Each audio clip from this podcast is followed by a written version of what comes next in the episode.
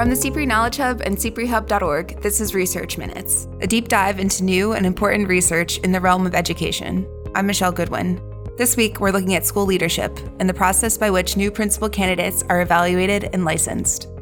The way it's been done in the past, historically, was done primarily by looking at what you might call inputs people who have had three or more years of teaching experience, have a teacher license, and may have a master's degree or some other graduate degree in educational leadership and administration. Many states now also require a standardized assessment, typically a paper and pencil test or an online test while these methods can measure a candidate's knowledge, they don't always provide a clear picture of the candidate's skills and proficiency in key leadership areas. Now, a number of states are turning to performance based assessments in an attempt to gather and use more authentic evidence in their evaluation of principal readiness.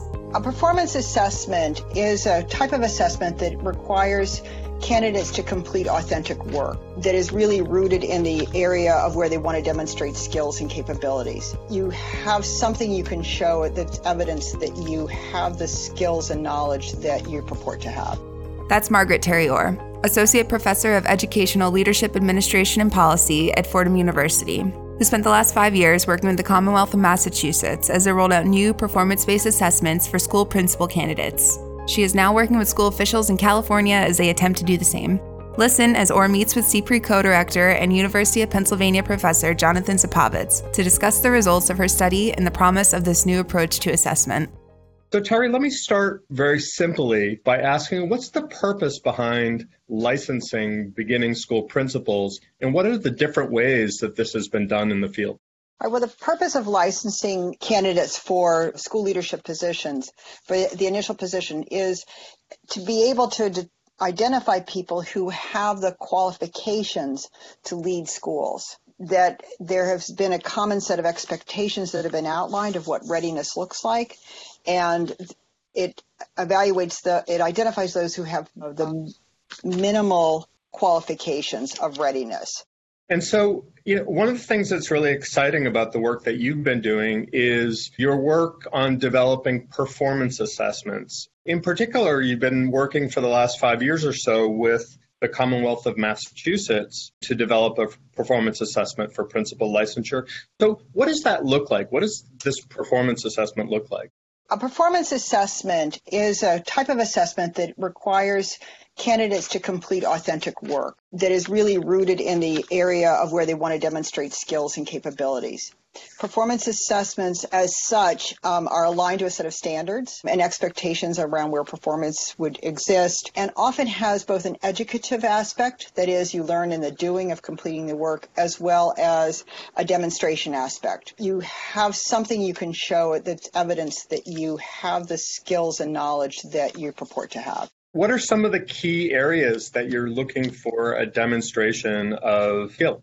In educational leadership, starting with the Commonwealth of Massachusetts, we used their state standards of leadership as the framework. We also worked through two committees to help us in the design process to determine what the work is that would be the basis in which to make assessments. We worked with a design committee of both higher ed and K 12 educational leaders and a content validity committee, which was primarily K 12 educational leaders from the schools and districts. And the question we put forth for them was to be able to identify in the early design process, what's the key areas of leadership work that could be observed? Because the big challenges are, of course, there's work leaders do that is kind of behind the scenes, everyday kind of work, but the work that's observable. The second thing that we did, and again, using the standards as a framework, was to think about among all the leadership work that's done, what are the high leverage areas of leadership work that might impact student learning the most? And we use that as the delimiter of what we might look at. Because, of course, you're not going to set up assessments that look at all areas of leadership work. You have to sample. And in this sampling, we wanted to pick those areas that were most influential. What we determined was the work that was around being able to investigate a learning problem in curriculum instruction or assessment, using both quantitative and qualitative data and engaging input from others around that and be able then to not only frame the problem but develop a plan based on analyzing what already is in place and what could be done.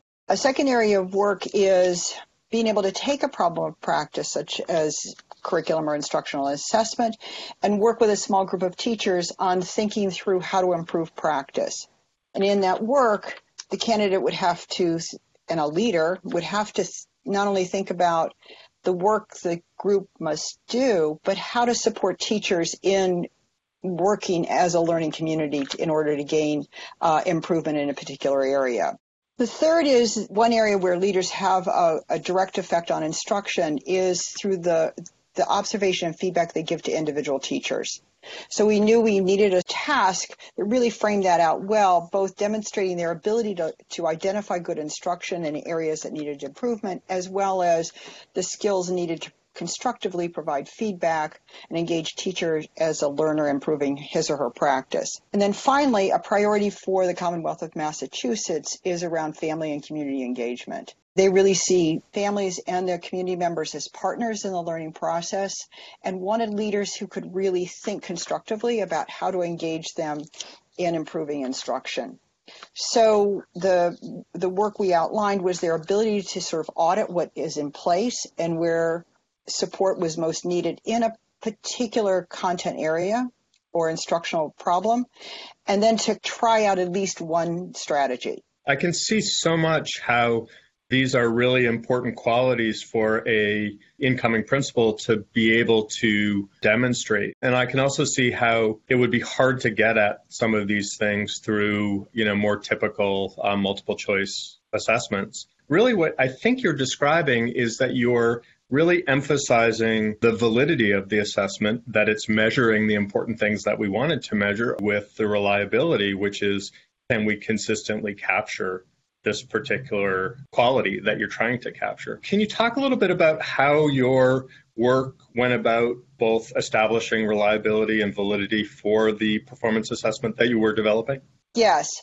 So this was done through a multi-stage process working with these two committees, as well as a third committee on bias review. You kind of think of this as sort of a funneling from kind of taking a broad look at the field and then coming down to the specific tasks that we thought would be the basis for it, and then winnowing down even further to develop the assessment tasks that we came up with. So through the design process, we went from an open brainstorming around what's the work that's most essential that I talked about, and through that arrived at these four tasks and then through the content validity committee, got their feedback on whether these were the sort of the right areas, and if it confirmed that it reflected what they thought were the high leverage areas for principals to do, and to talk through what it looks like for a beginning principal, because we had to think about what does readiness look like at an initial leadership position? Not at the most exemplary, but at a readiness level. Based on that, we then, working with both committees, brainstormed what it,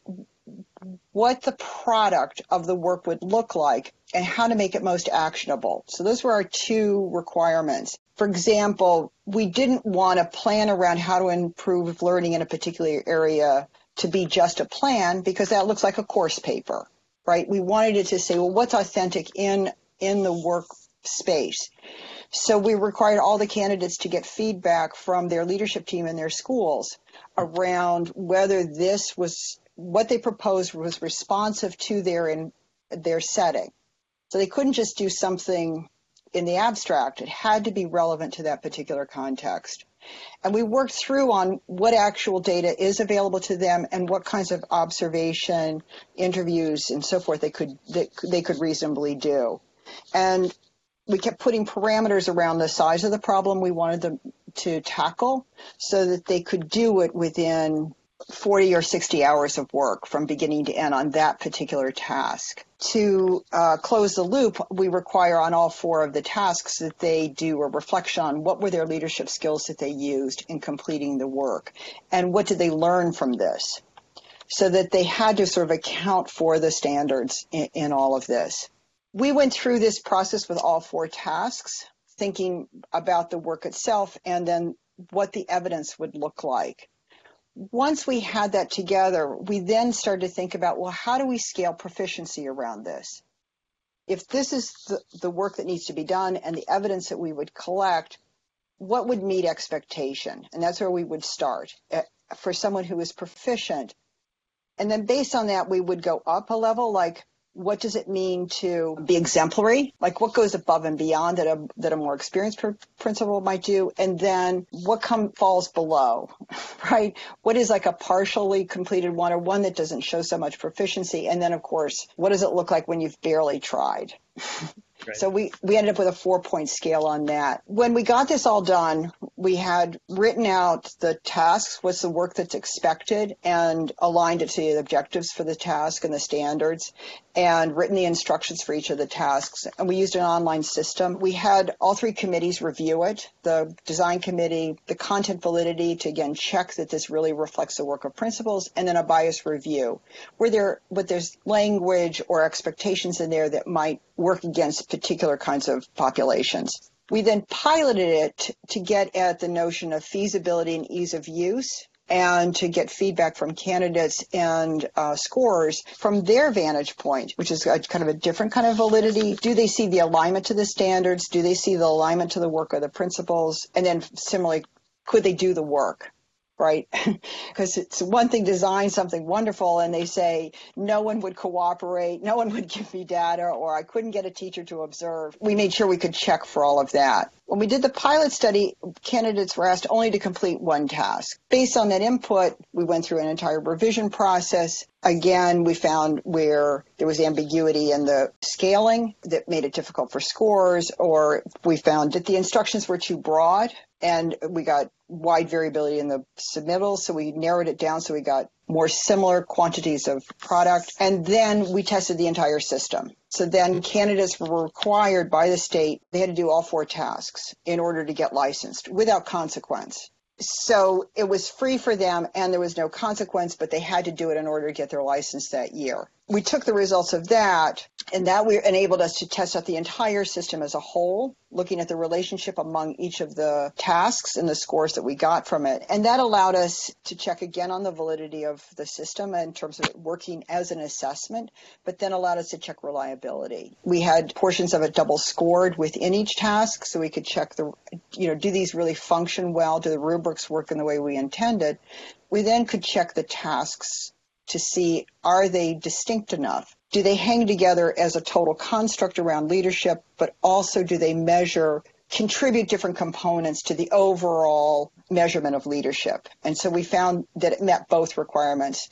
They were related, but only moderately, and they had strong internal coherence as measures. Our reliability came out uh, fairly well. It was highest in uh, in three of the four areas, and in the one area where the reliability was less strong, it was because it was an area where we had little variability in student scores because it was the observation feedback cycle, which we know from our programs they are most likely to emphasize in their programs. So many people come in already being able to do that. So you get you get less at the at the low end. So based on that, we then established we ha- we went through a standard setting process. We used the results in order to decide what the cut scores would be that would determine eligibility for licensure. So we went from our hypothetical of what we thought met expectation, and we worked with a standard setting committee for each of the tasks to review and decide, looking at samples of work that fell around the meeting expectation level, to say which of this work meets expectations, which of this work, in their estimation, which fell below. And then we came up with a numeric value that we then aggregated in a total score that the state uses as their cut score.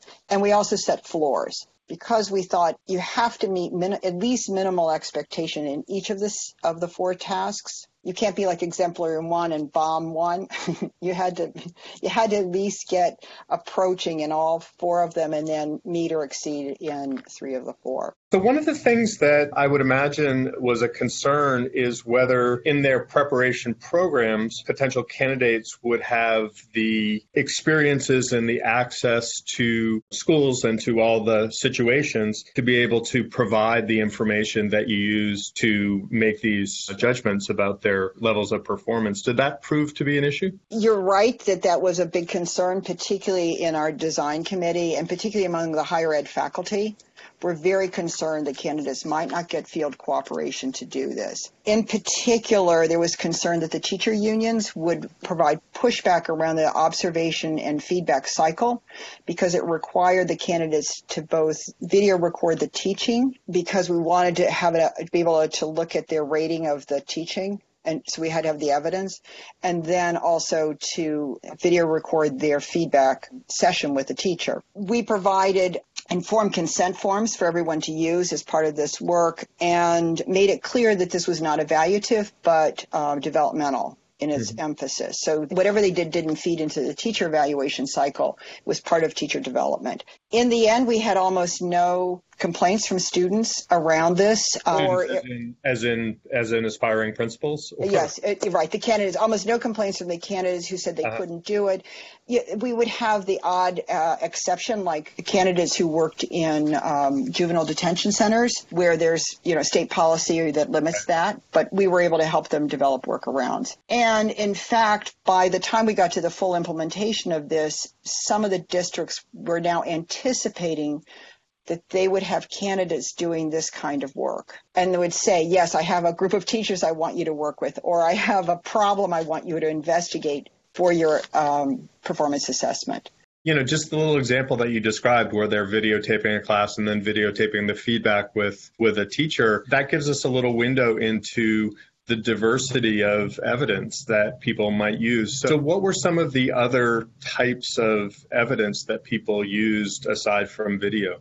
Most of it was to produce memos and reports.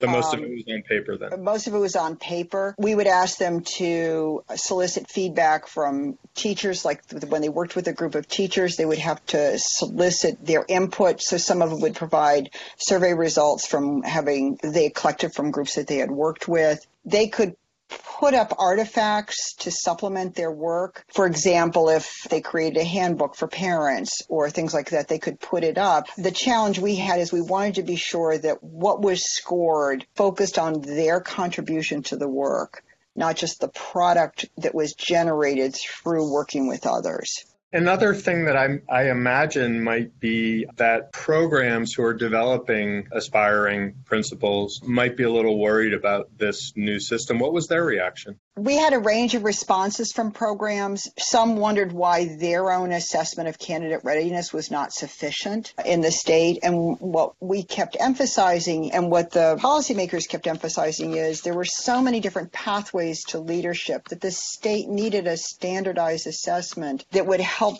level the playing field in seeing who was ready and who was not. And this assessment sampled among the leadership skills that were being developed by programs rather than addressed all of them, which programs had to. The other thing that would come up with programs is there was a worry that it would move them away from their current direction.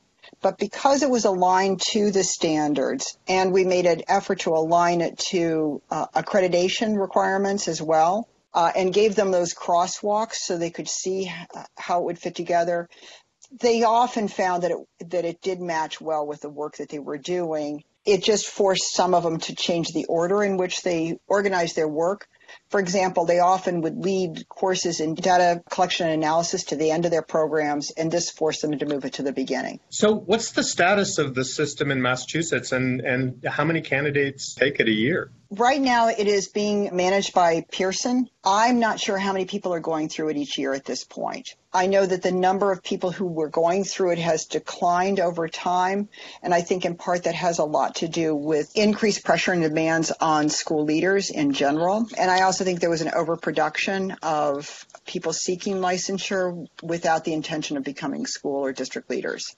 Is it now the way that people are licensed in Massachusetts? Yes, it is. I mean, they have to meet the other requirements of, as we said, the, uh, the other typical inputs of ha- having had teaching experience and having had to complete a program or other state approved pathway to leadership. So they have to have some other foundation of work that in which a local entity validated their readiness and then this assessment. I think sometimes people are concerned about the relative cost of paper and pencil assessments versus more authentic performance assessments. Um, how much does this cost? I'm not sure what the cost is today, but when we we did it last year, it was $500 for the assessment. You pay to start the assessment so that it's open ended. You can complete it at any time up to over a two year period. So it's not like a regular test where you show up one day and you take the test that day. In New York State, which we use as a comparison, students take an eight hour constructed response and multiple choice test, and it also costs $500. Yeah, so it's it's roughly similar. Another thing that that is really striking about this is that this isn't just an assessment, but it's it's a learning opportunity for the candidates. It is a very powerful learning opportunity. We collected feedback from the candidates about the extent to which it was, and many of them found that it really pushed them into doing much more authentic leadership work than they had been required to do in their coursework and sometimes even in their field work because they had to lead a group of teachers in making improvements. They had to investigate practices around family and community engagement and launch some kind of solution. It also gave them something to take with them when they went forward, like for job interviews and things like that, because they could demonstrate work that they had completed. I understand that you are shifting gears to a, a, bigger state, the state of California, and that you've started to work with California to develop a performance assessment for, for principal licensure there. How does that look similar or different to the system that you and your colleagues developed for Massachusetts? It's very similar because they tried to build on what happened in Massachusetts. I have to also say California has uh, had a deep, com- deep commitment to performance assessments, having done it for about 20 years around for teacher licensure. As a state, they were already accustomed to that kind of assessment experience. They worked closely with Pearson there on, on redoing their teacher assessment and then launching their performance assessment for, for um, principal. There were a couple differences in California. They wanted to adapt these so they could be used both formatively and summatively. So they wanted to have a feedback loop built into the process. They have a tiered licensure system, uh, tier one and tier two, and tier one is more comparable to like an assistant principal level. And so they didn't want to have all four tasks. So they picked just the first three that we used in Massachusetts. They did not pick the one related to family and community engagement. They had um, um, like a 15 member design committee that was primarily from higher education. Um, and like Massachusetts, people can come in through different kinds of program pathways not just university based, but also sponsored by consortium and associations. In their process, they looked at their own state standards in relationship to this, and those standards had been recently redone and agreed on those same three content areas, as I mentioned, as Massachusetts had, and then agreed on the way it was structured with one exception. Rather than focusing on the efficacy of the candidate to be able to observe and identify quality teaching, they put the emphasis on the feedback and coaching that a candidate could could provide to an individual teacher. They adjusted that task accordingly, but they found that they, like Massachusetts, the the work was very flexible and adaptable to a variety of settings, both urban, rural, and suburban, and small and large schools and districts. So where where are you in the process in California? So in California, they were able to go through a rapid uh, design process because so much work had already been done in Massachusetts, and they went right into developing they call them cycles rather than tasks. They developed their three cycles and launched them in a pilot study within a year. And then they are now following that, they went through the revision process to work out the bugs again based on looking at feasibility and ease of use and the validity feedback they got. And now they're in the process of doing the field trial. And then they're going to go have an implementation year without consequence to come up next year. So the early results have been very, very positive uh, from the candidates and the program coordinators and their scorers. And the results parallel what we found in Massachusetts. It's interesting that each successive state can build upon the experiences of the last one and reduce essentially their their development costs. Yes, and because of that, because they work with a voluntary design committee, the real costs are with the vendor that is going to be actually managing the assessments. And often they will put the effort in to get the assessments designed before setting it up to charge the fees. So it really keeps their costs way down. Terry, this has been a fascinating adventure of understanding an authentic way to do licensure. And I can really see how this really, really does a much potentially better job of, of capturing the important qualities that we want our incoming principals to have. So this is really important work. Thank you so much for sharing with us today. You're welcome. And I have to say, we are looking ahead to being able to look at the impact this has on the field after people have been in positions a couple of years to see if, in fact, they do come in feeling better prepared and are able to stay longer and do better work to improve schools. Thanks for listening to Research Minutes, presented by CPRE Knowledge Hub. For more episodes or to subscribe to the series, visit us at cprehub.org. That's cprehub.org. To share your thoughts on today's episode or suggest future topics, follow us on Twitter at CPREHub. We look forward to you joining the conversation.